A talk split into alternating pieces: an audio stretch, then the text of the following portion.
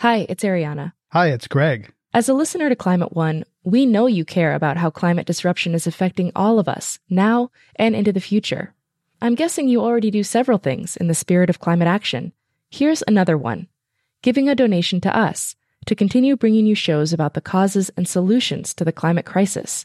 You can do that at climateone.org/donate.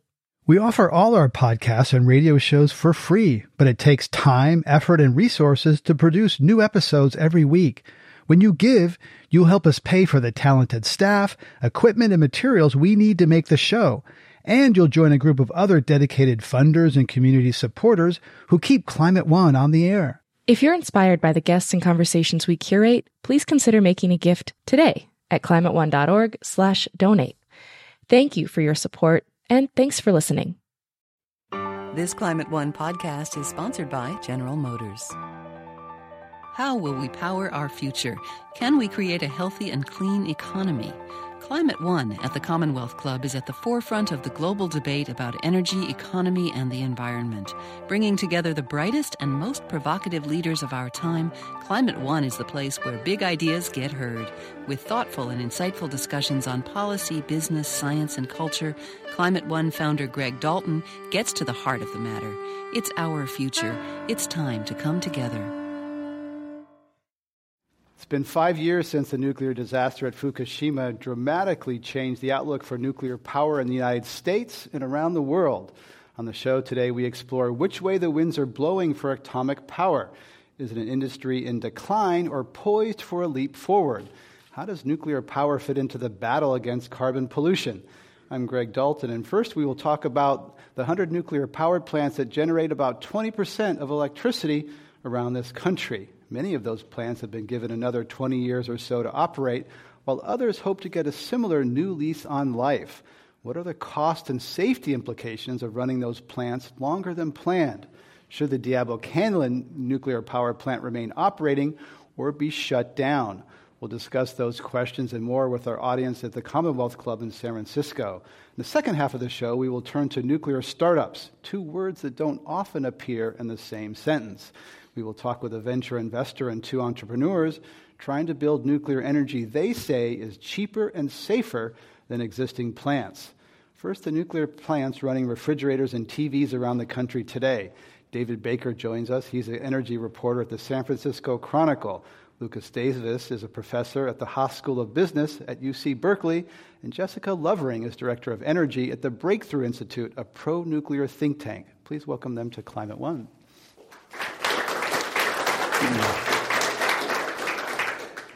David Baker, let's begin with San Onofre. 1968, that nuclear power plant came online. It was recently shut down. So tell us the story of San Onofre and why it was shut down. San Onofre went through a process of replacing a lot of the key equipment to the plant so that they could keep it open another couple of decades. And what happened was in January of 2012, they had an incident where there was a small release of radioactive steam. And when they burrowed down trying to figure out exactly what had happened, they found out that some of this replacement equipment, which was extremely expensive, didn't operate the way that it was supposed to. There was basically a lot of premature wear on these tubes that are supposed to exchange heat within the reactor. And it's a key part of the plant. And it turned out that in order to keep that plant going, they were going to either have to come up with some kind of really extensive technological fix or maybe even replace the replacements, which would be extremely expensive. And the companies that operate it, primarily Southern California Edison, they took a look at the situation and knew that anything that they did was going to take a while to get federal approval for. And they threw in the towel. They basically said, no, this is not going to be worth it. It's not going to be effective for the ratepayers. Let's shut it down. Lucas Davis, what was the carbon impact of that decision to shut down San Onofre? Well, it was enormous, Greg. San Onofre represented about 10% of California's electricity generation. So when it shut down, it was the equivalent of putting 2 million new cars and trucks on the road. It was valued at about $35 per ton. It was $300 million a year worth of carbon dioxide emissions, a huge increase in carbon dioxide. So not a good deal for the climate. Jessica Lovering, Diablo Canyon is the one remaining nuclear power plant in the state, in California. There's a debate whether that should be shut down or extended. You think it should be kept going. Why? I think, as Lucas said, San Onofre was a huge, 10% of California electricity. Diablo Canyon's a similar percentage. I think if California is trying to dramatically reduce carbon emissions, which we have a state mandate to do, we can't do it without Diablo Canyon continuing to operate. It would take a huge amount of renewables to replace it, sort of unprecedented. It's unsure if we can handle that. And in the meantime, if we're going to be building a lot of renewables, they should be replacing all the natural gas. California is still about 60-70% natural gas. So if we're trying to reduce carbon emissions, let's keep the nuclear power plant operating, make our challenge a little bit easier. David Baker, what's PG&E going to do? Are they any indication? Are they going to keep it open, shut it down? Are they going to do something similar to San Onofre, or is Diablo Canyon different than San Onofre? It's sort of hanging in limbo, which I'm quite surprised by. The PG&E, if you go back a few years before the Fukushima accident, back to 2009, PG&E announced with great fanfare that they wanted to keep Diablo open another couple of decades, and they were going to start the process of getting a new license extension for it. After Fukushima, that came to a screeching halt. They said, okay, we're going to stop. We're going to pause the relicensing project with the federal government. We'll do some more seismic tests, and then we'll see. They've done those seismic tests. They've finished them off, shipped them to the state government for review. And the federal government, the Nuclear Regulatory Commission, has said, okay, we've waited long enough. We're going to go ahead and just start all the administrative work with relicensing anyway. But the company is still officially on the fence. If you talk to them about it, they say, well, we'll kind of keep things going as we need to, but we have not made a final decision that we want to go ahead and keep this plant open a couple of decades. And they've been in that kind of limbo state for a couple of years now, which surprises me. And isn't it economic to keep that going because it's already paid for? Are they concerned about this new earthquake risk, these faults that are newly discovered that weren't quite known when the plant was built? They say they're not concerned about the earthquake risks. In fact, they like to boast that the plant, as it stands right now, can survive the strongest quake that's likely to hit there in 10,000 years. At the same time, though, they do have a lot of issues going at the state level that could require them to pump a lot of money into the plant.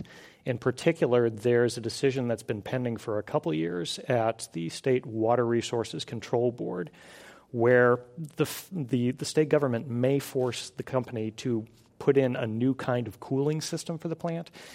And the estimates I've seen of the cost of that are everywhere from $1.4 billion all the way up to $14 billion. And so that's a big question mark. Jessica Lovering, the cost of keeping Diablo Canyon open, could that be prohibitive? Yeah, and if they wouldn't spend $14 billion. They would shut down the plant if that's what they're required. And they're trying to find a solution with the State Water Control Board that's something they can afford and that helps them meet those environmental goals of reducing the water temperature and the water intake. So, Jessica Lovering, you went to Fukushima last year. Tell us what you did and what you saw. So I was there for a conference on new perspectives around nuclear energy, as Japan's very concerned in a different way than people think. They're very concerned about where they're going to get their energy from and how they're going to talk about nuclear and how they're going to proceed with public perception around nuclear. But they also know that they need that nuclear for their power grid. So I did go to the Fukushima Daiichi plant and saw what was around there. And it's a really dramatic sight. But I think what really struck me is that even in this unprecedented worst-case scenario, no one died from radiation. And seeing the area around there with all the damage from the earthquake and more so the damage from the tsunami, 15,000 people died mostly from the tsunami. I think what struck me was how that catastrophe gets so underreported, and there's all this focus on the nuclear accident, which is sort of taking the focus off the real tragedy, which was they were unprepared for tsunami, even though Japan is very prepared. More than any other country for tsunamis. So no one's died from radiation yet, just been 5 years. A lot of times radiation takes longer than that. The World Health Organization says there's a 1% lifetime risk increase of cancers of all types of infant females. So there could be some... yeah, it's hard. You know, Japan has one of the highest cancer rates in the world. That's not a bad thing. It's because they live so long and they're very healthy as a population, so they don't get, you know, heart disease, diabetes. They live long enough to get cancer, I guess. They live long enough to cancer. Okay. I know people don't really think about that, but about 1 in 3 people gets cancer in Japan normally before, or 1 in 3 people dies from cancer, so... Lucas Davis, what can we learn from Fukushima? You know, can it happen here? You know, what we keep hearing after every nuclear accident is that this is the past, but moving forward, this is never going to happen again. And these were the old technologies, and the new technologies are not subject to this. I think nuclear risk is very hard to quantify. It's imperative we do the best we can to talk about it. But even ignoring nuclear risks, the economics are so unfavorable for nuclear right now that, in a sense, it doesn't even matter how large the accident risks are. What's happened over the last decade is we've discovered an ocean of natural gas under our feet, and this has made every other form of electricity generation very, very hard to make an economic argument for. Let's take that about the cost of nuclear. There's a couple of new plants under construction in the southeast part of the United States. Cost overruns. In fact, customers are already paying for the plant, even though they're not getting electricity from it. How unusual is that, Lucas Davis? So you're mentioning these two plants. There's one in Georgia, one in South Carolina. Yes, they're both way over budget. They're both expected to cost $15+ billion now. And highly unusual, as you mentioned, these costs are already getting passed on to Georgia and South Carolina ratepayers. So people are already seeing their bills increased, even though the plant is not going to be finished. These plants are not going to be finished until 2019, 2020. Ratepayers are already paying for this. David Baker, how unusual is that in energy? And this probably couldn't happen in California. Some people would say that it happens in the South, where regulators are pretty cozy, chummy with the companies. Yeah, in general, in the utility industry, it's generally thought that the Southeast is the most favorable environment. I think that's the term that you hear. But I mean, in terms of how common are the cost overruns and all that? I mean, that's the issue. One of the biggest issues that's dogged nuclear power since the 70s, since its heyday. And like the Vogtle plant in Georgia, this is an existing power plant. They're adding 2 reactors to it, but it's already there, and already just adding the reactors to an existing plant is getting somewhere in the ballpark of $14 billion. Diablo, for all the work that they had to do to open that thing and put in earthquake supports and whatnot, if you bring that up to today, if you do an inflation calculator, their costs in today's dollars were about $12.5 billion to open that plant. So it hasn't actually gotten cheaper over time. If anything, it's gotten a little more expensive, which is kind of scary for any technology. So, Jessica Lovering, there's a cost escalation here. Cost of renewables, other forms of energy is going down. Nuclear is going up. Can they compete on price in the marketplace? I think so. I think there's a misconception when you say the cost it's gone up a little bit. But I don't know why we would expect it to go down when we haven't built plants in 30 years. So there's no... You know, the industry had to restart, essentially. And nuclear is not like a car or a solar panel that you turn off an assembly line. It's a major infrastructure project. So if you look at other projects like bridges, like the Bay Bridge, which was also very over budget, very delayed, we're not expecting the next bridge we build to be cheaper. And so there's questions about how you handle these big projects, but there's a lot of lessons that we've learned about how we can build nuclear cheaper, how other countries do it, particularly France and South Korea. They've actually had cost declines over time, even though they're building these really large, complex projects. And how much of that, Lucas Davis, how much of that has been state government involvement or state subsidy to get those prices down? There's a question of whether nuclear is subsidized in the United States through the Price-Anderson Act or other ways. Lucas? So it reminds me, go back to 2004 with me. Marvin Fertel is a lobbyist for the nuclear industry. He walked into Congress and testified in front of Congress that we've figured out how to build new, cheaper nuclear power plants, that these next nuclear power plants are going to cost about $1,000 per kilowatt. This was testified in front of Congress. On the basis of this, we launched the federal loan guarantees that the Vogtle and Summer plants are enjoying. Those costs are now on the order of 5 times as high as what Marvin Fertel testified in 2004. So, what's the prospect, Jessica Lovering? You know, other countries have done it cheaper, and there's been this long promise. Oh, next time will be cheaper, but that next time never seems to come. Yeah, I mean one big issue is because these are so big, we don't build enough of them to see those cost declines. So the big lesson learned that could be shared as standardized reactor design. So building the same reactor and over again, building multiple ones at each site, and also going a little smaller, since most utilities in the U.S. don't want to build 4 or 5 1-gigawatt reactors, which are huge. But maybe if the reactors are more like 500 megawatts or even smaller, 50 megawatts, you could build enough of them to sort of get those assembly line learning efficiencies. Right. Yeah. And I think one thing is, the price of a wind turbine or a solar panel has come down a lot in cost because they come off an assembly line, but the installed cost is a very different trend. And we saw, several years ago, the price of a wind turbine went up for several years. And when China stopped sort of saturating the market with solar panels, we saw costs sort of level out for solar. So I think there's not as many inherent trends as we think. A lot of it is based on market demand and how we're doing these projects. So I think there's a lot that's still uncertain. David Baker? There's one thing with that, though, that's important to keep in mind. If you're talking about the companies themselves, the utility companies, there's a lot of pressure to, when you're adding a project, have something that you can actually know how long it's going to take you to get it built and really have a good handle on the cost before you start.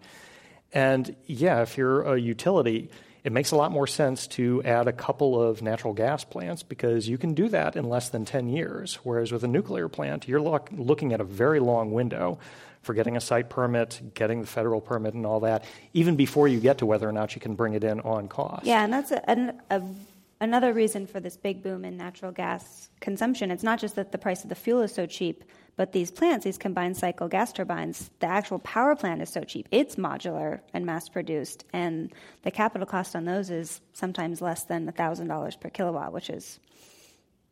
We're talking about nuclear power at Climate One with David Baker from the San Francisco Chronicle, Jessica Lovering from the Breakthrough Institute, and Lucas Davis from the UC Berkeley School of Business. I'm Greg Dalton.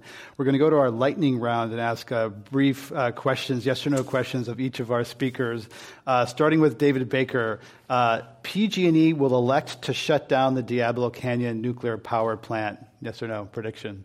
Prediction. Oh. I think they might shut it down. I think there's a real chance, yeah. Lucas Davis, the U.S. nuclear industry is in deep decline. Yes. Jessica Lovering, the nuclear power industry has a poor record of controlling costs. True or false?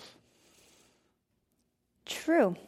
Jessica Lovering, research suggests that men are more likely to take risks than women. This research, true. That's why people trust women more than men on issues such as nuclear energy. True. David Baker, some liberals oppose nuclear power blindly and ideologically, unencumbered by facts. I can't agree to the last clause, but I do think there's a lot of truth to the first. Ideological opposition on the left. Mm-hmm. Lucas Davis, that's similar to conservatives who deny climate science blindly and ideologically. Jessica Lovering, the Breakthrough Institute is ideologically in favor of nuclear power and tailors its research and reports to support that predetermined conclusion. False. Lucas Davis, small modular reactors are like hydrogen. They are the fuel of the future, and they always will be. False. Jessica Lovering, California imports coal energy that is laundered in Nevada. True. David Baker, the TV show The Simpsons depicts an incompetent safety inspector at a nuclear power plant, Homer Simpson, and a plant owner, Mr. Burns. How much does that reflect the reality inside the nuclear industry? None, a little, or a lot? I am happy to say I have never met Homer Simpson on any visit that I've made to Diablo Canyon. That ends our lightning round. How do you think they did? I think they did pretty well. Let's go on to extending the licenses. David Baker, most of the plants around the country have been extended.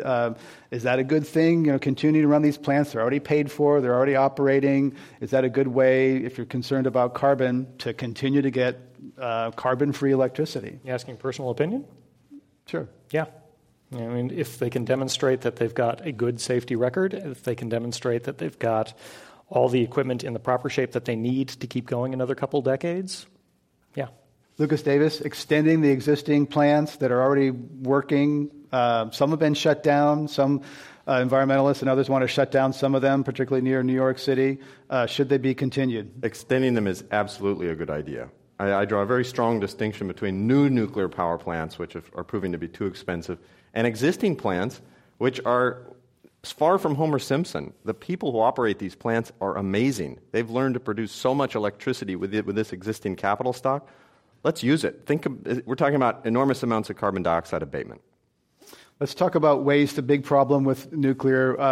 Lucas Davis, when waste is included in the cost of nuclear power, how does that change? Because nuclear power is often said to be cheap once it's up and running, and sometimes the waste cost is not included in that. The waste is small relative to production costs.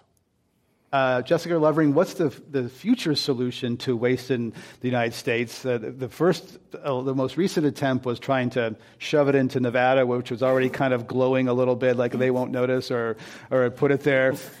So what's the next solution to waste in this country? Well, I don't think there's a solution. I think there's many solutions, and I think we're going to pick one and go with it. But there's reactors that can burn the waste as fuel. There's a lot of different types of reprocessing, recycling, and I'm excited about all the options that we have for waste, because it's really, I like to think of it as a resource, not as a piece of trash that we need to bury. And so that's a consent-based process where states and counties would actually say, hey, send it to us, we want it. Is that happening? And that's the direction that they're going in, is starting to restart the process for maybe not a single or a single permanent repository, but maybe many regional repositories that would be consent-based. Communities would compete, put in bids to host them, because they want to have a high-tech facility in their community that they trust and that has lots of jobs. And it would be more beneficial to the community if there was also R&D going on there, and they were developing new reprocessing technologies or building new reactors rather than just a waste dump. But I think there's still a lot of communities in the U.S. that would like to host such a facility. The idea is, though, that they would volunteer. It wouldn't be imposed upon them by the federal government, which was a big problem in Nevada. Let's look outside the United States. Lucas Davis, is nuclear happening? It took a dive after Fukushima. Is it, China's doing a lot of nuclear? What's the prospect outside the United States? I think if you step back, you see that the nuclear power industry is in deep decline. That the peak was really in the 1970s, early 1980s. In the late 1970s, there were 300 plants under construction worldwide. Today, there's less than 70. Most in China. China has something like 25 plants under construction, reactors under construction. I'm thrilled that there's a few plants being built. I think that the carbon challenge is so enormous, we need to be trying everything. I'm kind of glad that it's not going into my rates. But just to be fair, this is a small level of growth in nuclear power compared to the enormous increases in energy demand that are occurring all over the world. This is an industry that nuclear is going to continue to be a smaller and smaller fraction of our generation portfolio.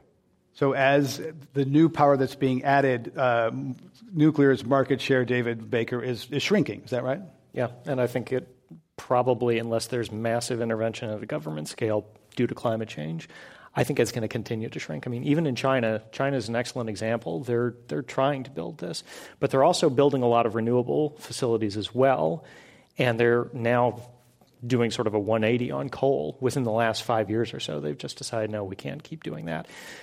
But rather than going whole hog on nuclear power, no, they're just doing it as part of a balanced portfolio, and I think that's what you're going to see going forward in the countries that are more receptive to it. Other countries aren't going to touch it at all. Let's talk about the rates, David Baker, in California, and we're going to go to our audience questions. The rates have recently, some people say that renewables have made electricity more expensive in California. That's a bad thing. Is that true? Yes, it's true. We have had an increase in our rates due to increasing the amount of renewable power that we've got on the grid.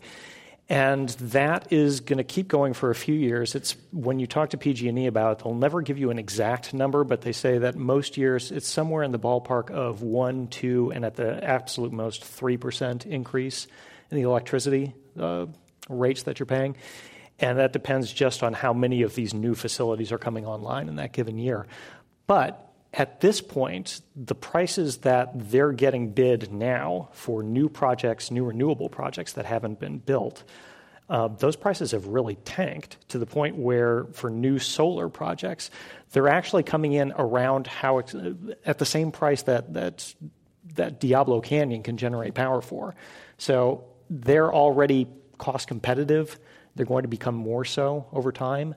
And so, yeah, we have seen an increase in our utility bills because of renewable power, but there is a possibility in the future that that will start to reverse itself. Jessica Lovering, if renewables continue to get cheaper, how will that affect nuclear? I think it won't very much because they provide very different kinds of energy or very different kinds of electricity. We still need baseload. We're still going to need baseload for many decades, so I think your choices are limited in that sense. It's going to be nuclear, and if you want to keep it low carbon, it can also be hydro, but I don't think they're going to compete too much. They can work well together, and hopefully that's how it'll go forward. Baseload being power that's always there. Wind and solar on fluctuate demand with the wind and the sun. Let's go to our audience questions. Welcome to Climate One. My name is Bob Gould. I work with Physicians for Social Responsibility. I'm also a pathologist, and I just wanted to comment on what I think is a very low-ball estimate of health impacts from Fukushima that Ms. Lowry put out, just claiming that no one died from Fukushima, sort of end of story. We already know from the Fukushima Childhood Screening Project that about 160 thyroid cancers have been diagnosed, and understanding that part of that might be screening effect. Those that have been picked up have been shown to be very aggressive with local metastases and lymph node involvement as well. So I just think that one has to be honest about what the likely health impacts would be and not downplay them. Okay. Jessica Lovering? I'll be honest. I think it's very difficult with the thyroid cancer because a lot of it is a screening issue. So the more you look for it, the more you find. Good studies compare similar regions, similar child groups, people that were affected by Fukushima, people on the other side of the country. And they've actually found still very similar rates of actual thyroid cancer. In fact, one study found lower rates of actual thyroid cancer in people around Fukushima. Now, I think that's just statistical noise, but we're not seeing an actual effect there yet. And with the surrounding radiation, I mean, right now, Fukushima has less background radiation than parts of Denver. So... And with regards to the ocean, I think we want to limit the amount of radiation going into the ocean, but there's still a lot of background radiation in the ocean. There's still a lot of material, unfortunately, from atmospheric weapons testing. So it's a big ocean. I don't want to be flippant about dumping radioactive material in the ocean, but it's a very, very small amount. And Japan has a really good program for screening every single bag of rice that comes out of the Fukushima prefecture. And I wouldn't be worried. I went to Fukushima, ate the food, and I think we have that problem under control. It's very easy to detect radiation. So I am not concerned. I think there could have been a big public health effect, but we're very good at detecting it now. We're very good at screening. So... I think it's under control. We have to wrap up this segment here. Our thanks to Jessica Lovering from the Breakthrough Institute, Lucas Davis from the Haas School of Business at UC Berkeley, and David Baker from the San Francisco Chronicle. Thank them for joining us this segment. Thank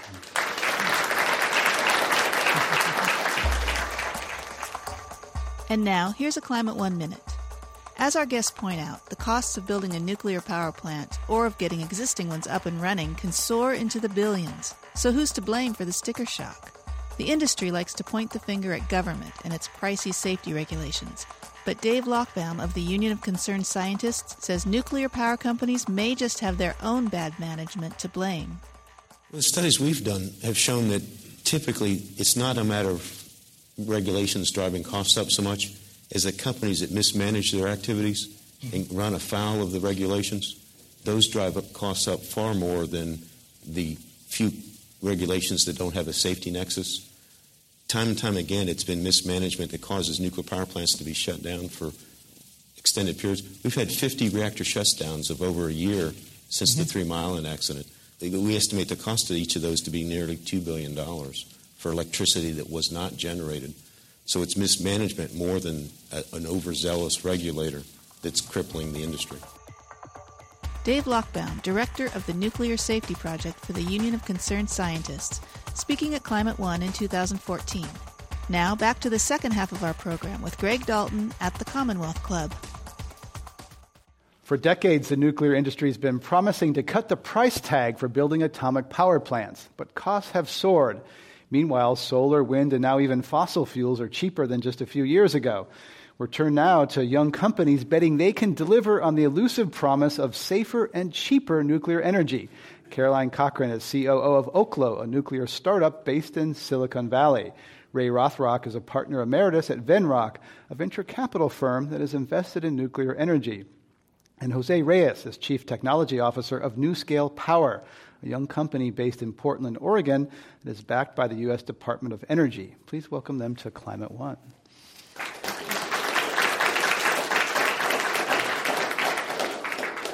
So Caroline Cochran, let's begin with you. You were an MIT graduate student and got into nuclear energy. So tell us how you got into this business. So I wasn't a nuclear engineering undergrad. I did mechanical engineering and also economics because I just loved them both, so I did them both. But I looked at mechanical engineering grad school and realized it's not that exciting. And I met some people who were involved in nuclear, and I really had no background at all on it. Learned that it can really affect large-scale issues that our world faces, whether it's medical imaging, power, nonproliferation, and things like that. So that's the reason why I decided to go into nuclear engineering grad school. And then how did you get together to form Oklo? And tell us what it does and how it's going to be different. It's going to consume waste of other plants. It's a different type of technology, different kind of waste. Yeah. So the first thing that people have to understand about the design we've done is that it's very, very small. So it's 2 megawatts electric. The idea is to replace diesel generators. So instead of burning lots and lots of diesel and the cost of transporting that diesel, sometimes we burn 10 gallons of diesel for every gallon you actually end up producing electricity from. That's kind of the market that needs this kind of power. They, if you've seen like ice road truckers or things like that, these people are living in remote areas where power, we take it for granted, but it's a necessity sometimes to live. So that's the concept behind it. It's a container size. It's not portable, so it's 35 tons. There's no such backpack reactor, but so that's kind of the concept behind what we're doing at Oklo. And Jose Reyes, you're doing something also sort of smaller scale. I don't know. I host an energy radio program. I don't know what a megawatt is. I can't get my head around that. So, give us a sense of the scale and size and how yours is different than what's being done. People think of nuclear power plants. Right. Yeah. The probably the biggest difference is it's a paradigm shift in how you build nuclear power plants. So what we've done is we've gone to a very small reactor. It's a 50 megawatts. So 50 megawatts electric would power about 50,000 homes. Yeah, so it's a good size of energy. That would be one module. It's built in a factory. That's the reactor vessel as well as the containment. Containment's about 15 feet in diameter, about 70 feet long. So it's a good size, but it's not very large compared to existing reactors. Each of those modules, up to 12, can be put in one reactor building. And essentially, you have a reactor that sits in this essentially a stainless steel thermos bottle, underground, underwater. And that's the basic concept. So what we found was that this approach really reduces the cost associated with nuclear. Because what you're doing is in a factory under a very controlled condition, you're building the reactor, fabricating, and on site you're doing all your civil construction. So our build is a 3-year build. So it significantly reduces the length of time required to build the plant, which reduces the amount of money that you borrow to build the plant.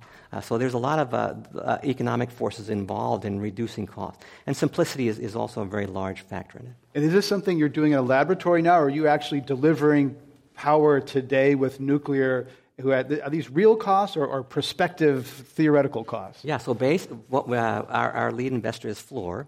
And so we've done very detailed... Big construction company. So they've done a lot of work on getting our cost estimates for us. So about 90% of the cost estimate are actually based on bids that we've received from contractors in the U.S. Because we've gone to small forgings, we can get all of our forgings in the U.S.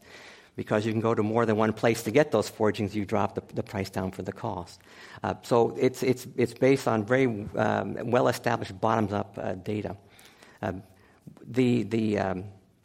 Deployment period, I think, is really key in moving that forward. We are now in the design certification stage.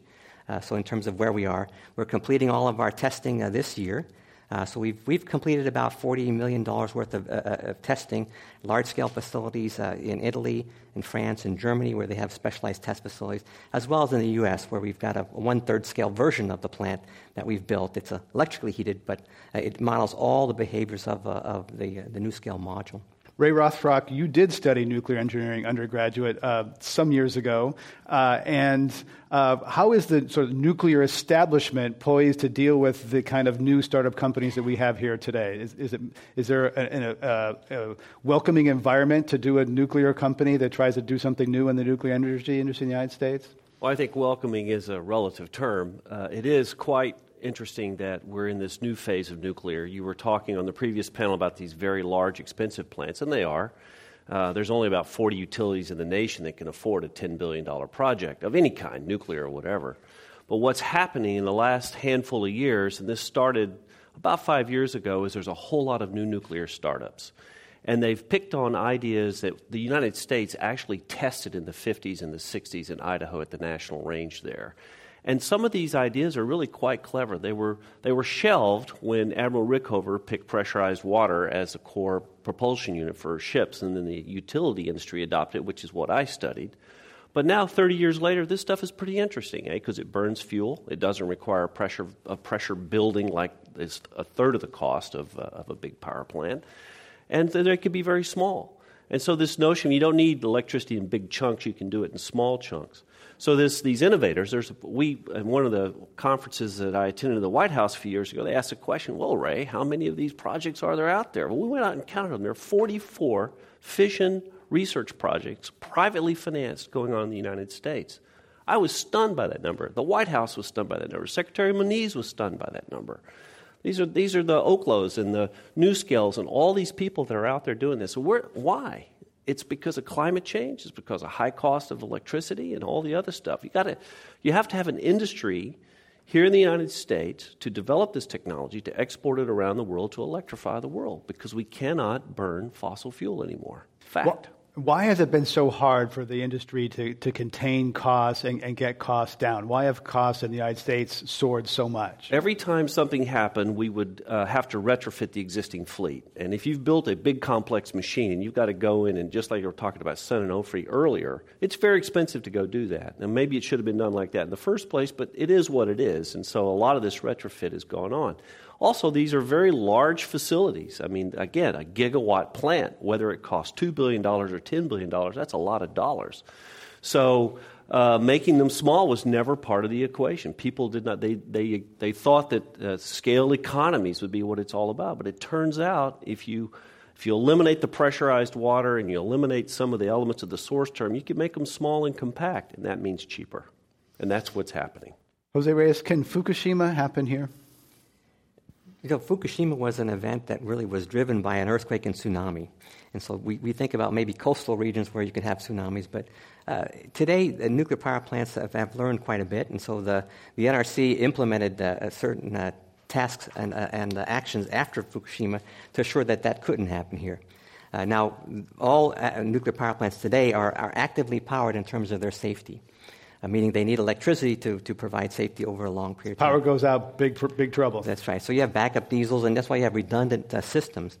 When we look at the passive safety systems, that, like a NuScale design, what you'll see is that we've come up with an approach where we can eliminate the need for AC power or DC power.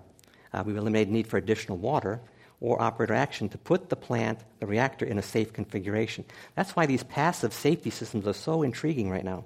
And you'll see more and more designs coming forward with this concept of passive safety. Caroline Cochran, there's the Fukushima plant had something, a General Electric design, the Mark I design. There are similar plants near Philadelphia and Boston where you used to live. Are you concerned that Fukushima could happen here? And has the U.S. government done everything that should be done to make sure that those same reactor types aren't a problem here on those coastal cities? It's a big concern for the public. Is it a big concern of mine? Less so, but one of the things that the DOE is actually looking into is possibly even using reactors like ours, ones that don't require water, to back up existing nuclear reactors. So when they lost power, they lost their diesel generators to provide, as Jose eloquently said, their active safety systems. One thing that would be great is moving towards passive safety, like what NuScale has. Another thing, to keep our existing fleet, which is almost 2/3 of our country's emission-free electricity, is to possibly look into backing it up with smaller nuclear reactors that don't require water. So if, actually our reactor, if a flood happened, nothing would affect it. Ray Rothrock, U.S. public support for nuclear has gone down since Fukushima. It peaked at about 60%, according to Gallup. There's probably different polls. It's down to about 50% today. Fukushima affected American willingness to nuclear.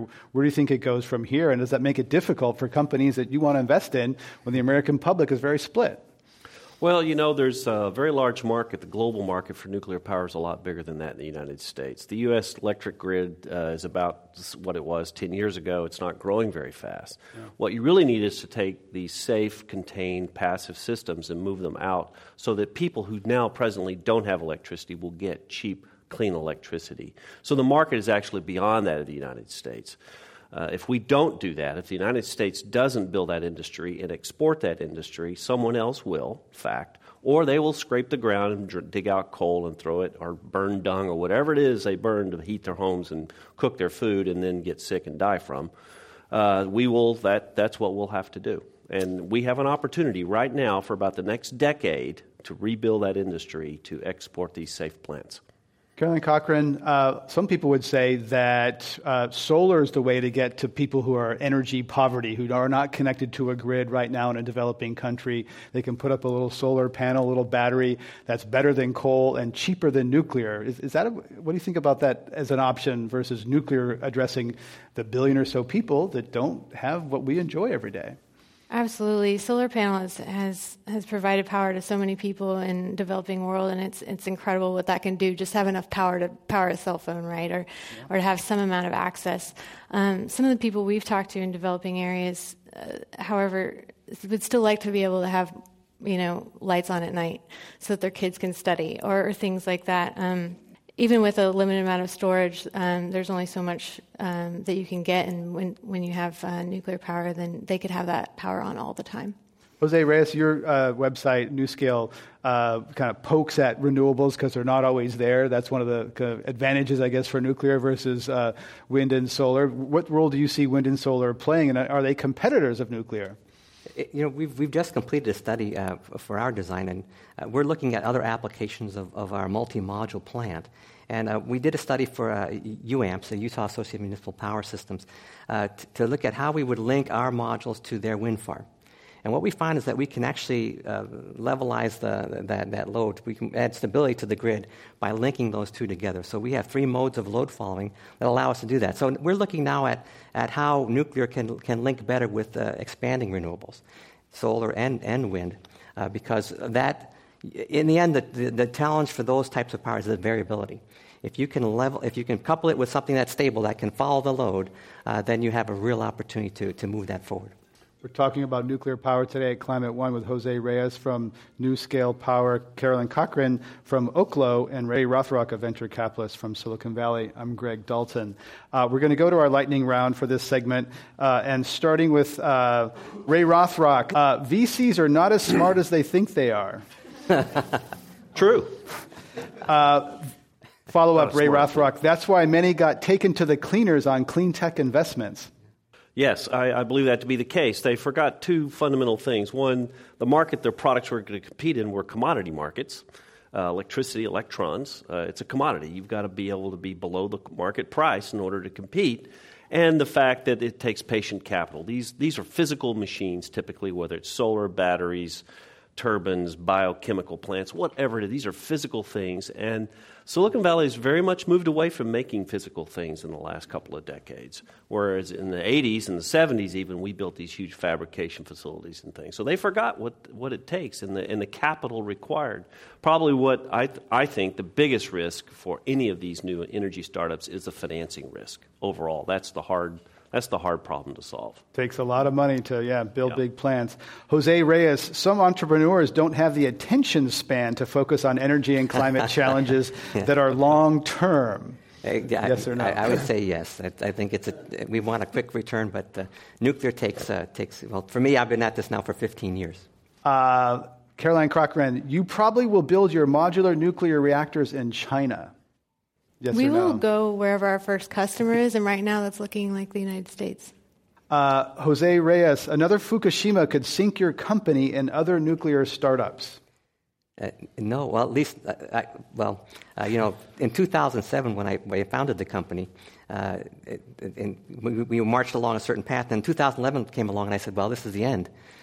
Fluor actually invested in NuScale after Fukushima because of the difference in our design. So it gave an advantage to the cleaner, safer plants. Last one for Ray Rothrock. You attended at Texas A&M. Does California or Texas present a brighter blueprint for America's future? In nuclear, I would say California probably, because Texas has an enormous oil and gas economy that's not going to go away, and they're going to figure out more and more how to make it cheaper. And they're close to it. That helps a lot. California needs clean energy if it tends to lead the world in that front. That ends our lightning round. How they do? I think they did pretty well on that one. On that American point, Ray Rothrock, TerraPower is a company, nuclear power, backed by Bill Gates, pretty famous TED Talk that he kind of got that going. They now are partnering with China. Why should we care about that? Is that a good thing they're going to China, or do you see that as a loss for the United States? I think it's a huge loss for the United States. In fact, we've lost a second one. Therocon went to Indonesia as well. So out of those 44 startups, 2 have left the United States. What happens is where you build these things is where the intellectual property is gathered. Also, it's where this massive, think of all the union jobs that have gone away because the nuclear industry went away. We're talking intellectual property, financial capacity, construction and manufacturing capacity that simply needs to be rebuilt here. If we don't do it here, it will go elsewhere. I guarantee. China plans to build 200 gigawatts of power in 25 years. This country only has 100 gigawatts of power, and it took us about 20 years to build it. So can you imagine what that will look like when they get that up and running? Caroline Cochran, you said your first customer is probably going to be in the United States. So tell us about that. You think there's promise here for smaller, you say safer types of nuclear here? Yeah. It gets back to trying to be off-grid and not being part of that commodity market that Ray talked about. So there are off-grid customers in the United States that are hungry for something like this. It's interesting, even California now is getting to prices of electricity where this would make sense. Jose Reyes, innovators often disrupt incumbent industries. You're backed by a big incumbent, a giant that builds nuclear power plants. And can you innovate without disrupting the industry that you're trying to shake up? There's some level of disruption that has to happen. So right now we have an advisory board of 26 utilities, and they're looking at the timeline to retire their coal-fired plants. So they look at this as an option to replace those coal-fired plants. And so it's disruptive in that sense, but at the same time, times have changed, and we are trying to face this carbon issue. So, there's some disruption. That's Ray Rothrock. That's little, not quite disruption, might a gentle change versus, I mean, Apple wanted to eat IBM's lunch. You know, Tesla wants to really change the auto industry. You know, do you see disruption in this industry? If these companies are successful, how are they going to affect the giants that are there? Well, they'll affect the giant electricity producers that are there, I think. The utilities. Okay. Yeah, the utility companies. I mean, they will give them choices and options. I honestly wouldn't want to be on a utility board making a decision that has to last for 50 or 60 years on an economic basis. Think about that. Look what we've seen, the price of oil in this country, the price of coal in this country, and so forth over the many decades. So giving them options to choose something that once you build it and turn it on, it operates at that level for 50, 60 years. That is an option I think a lot of utilities will take, and that's a disruption, a big disruption. Now, I believe you don't have an investment. Do you have investments in either of these companies? Neither of these, but okay. I do have two. Yeah. Okay, and if you're looking at thinking about a world where people are worried about Islamic State and nuclear terrorism, do you invest in a startup that has... in the case of Oklo, they can eat existing nuclear fuel and have lower proliferation risk, or NuScale, which produces more of the same kind of highly active radioactive waste that could get in the hands of some bad people. Which would you make a bet right here on this stage? Between these, I'd bet on both of them, actually. Jose, because his plant, this NuScale, is of the sufficient size that it will be the next generation for many decades to come, while Oklo is a whole different market for that. For example, in Alaska, 80% of the people in Alaska live off the grid. They need Oklos really badly. They pay huge prices for power and food, and they need that access. And that's the same in most remote places of the world. So very two different markets. I would invest in both of those. Okay, I think we heard that here. Let's get back to the alternatives of renewables in terms of, you know, Ray Rothrock, the costs are going down for solar, costs are going up for nuclear. Gas is cheap. Everyone keeps saying it won't be cheap forever, but it hasn't been rising much lately. You know, can nuclear compete when projections for solar and wind are down, down, down? Well, they'll only go down so far. You can't make something for nothing eventually. And I think the nuclear hasn't had a chance yet. Some of these new designs, like I say, should be extremely cheap because you don't have these pressurized systems, you don't have active safety systems and so forth. They're just designed better and cheaper in the long run. We have to build them and test them, of course. No one will buy a paper reactor. We actually have to build one of these things. In fact, we have to build many of these things. One of the hallmarks of the Silicon Valley is a great idea gets many shots on goal. We should do that in the United States. We should have a place where nuclear entrepreneurs can go and have many shots on goal to stand, just like we did in the 50s and 60s. We did it once before. We can do it again. But hasn't the industry been saying that for a long time? Small modular, it's coming, it's coming, it's coming. Isn't that getting a little really? Old? No, they've been the AP1000, these large plants and stuff, the Koreans are copying them and other manufacturers around the world are copying them. There hasn't been that much innovation on the small front except in the last decade. We're talking about... nuclear power at Climate One. In this segment, we have Caroline Cochran from Oklo, a nuclear startup, Jose Reyes from NuScale Power, and Ray Rothrock, a venture capitalist from Silicon Valley. Let's go to our audience question. Welcome. I have a question, perhaps mainly for Dr. Reyes. People actually spoke about China quite a bit, and I'm going to talk about China.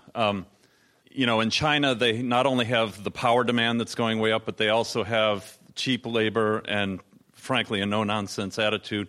We all saw what they did for solar panels. You know, it's when manufacturing moved to China that the cost came way down, and the prices that people are boasting about with solar panels, you know, that's largely because of that. And I'm wondering, would you consider perhaps, you know, I don't know if selling your technology is the right word, but having the assembly line be built in China, if that's what it takes in order for nuclear to be cheap enough to compete? Yeah, there's lots of options out there right now. Jose Reyes. Mm-hmm. And certainly if we're looking at the Asian market or the European market, having local fabrication is certainly a significant advantage. Our first plant right now that we're looking at is at Idaho National Laboratory, the UAMPS, the Utah Associated Municipal Power Systems. So the first plant will be built in the U.S. is kind of where we're at. Next question. Welcome to Climate One.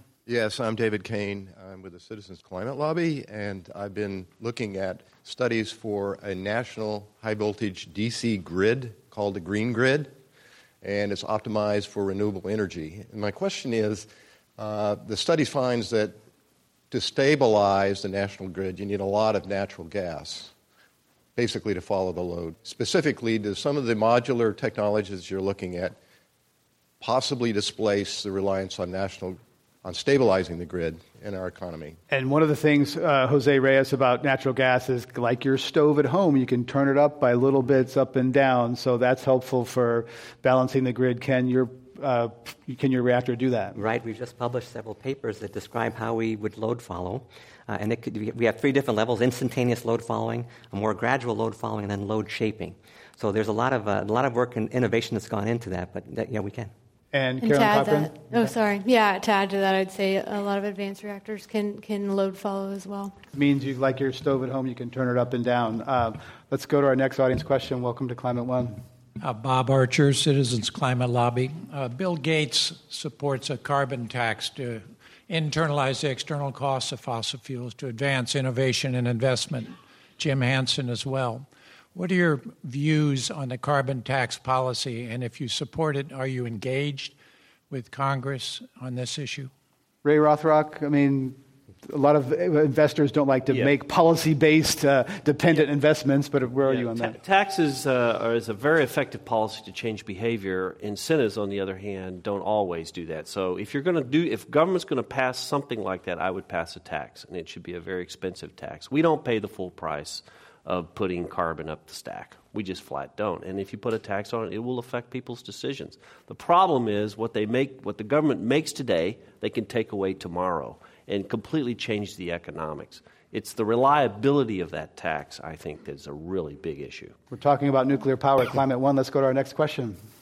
I'm a little surprised that in talking about the intermittency of solar and wind, the panel seems unaware that intermittency can be compensated for, not by more dirty natural gas, fossil fuel peakers, not by problematic nuclear, but by energy storage, energy demand response, energy efficiency.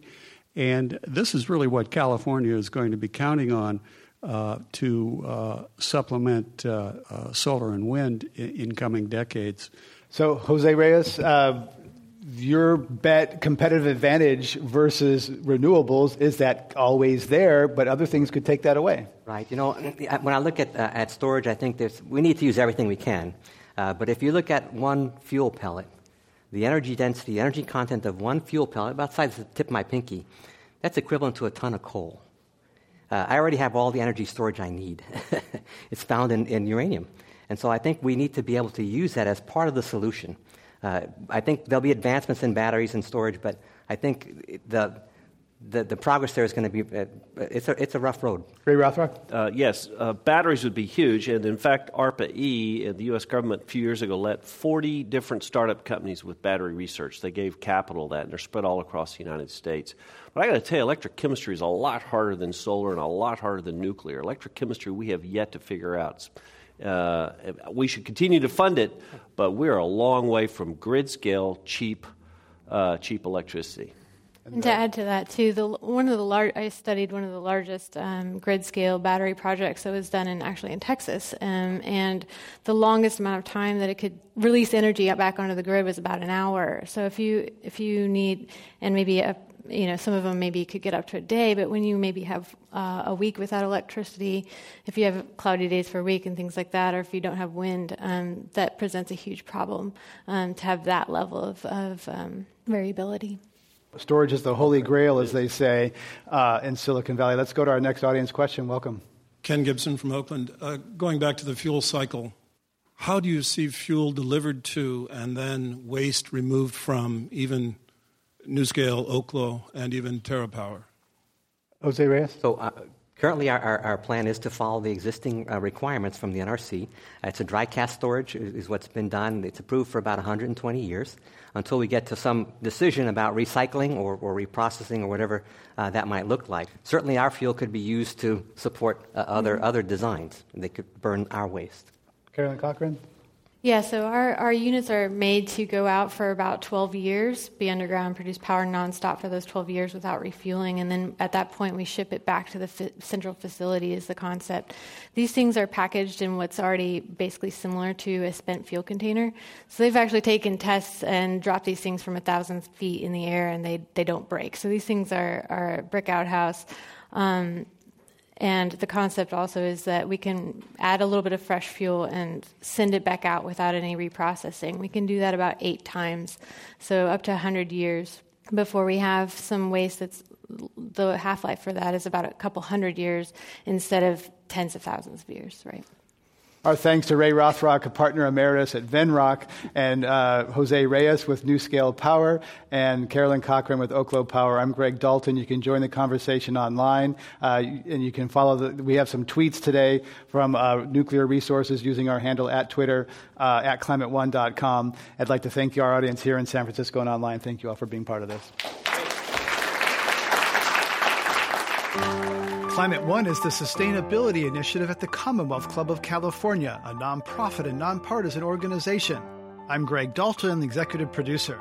Kelly Pennington is our director of audience engagement. Jane Ann Chen is the producer. The audio engineer is William Bloom. The Commonwealth Club CEO is Dr. Gloria Duffy. Join us next week for a conversation about America's energy, economy, and environment.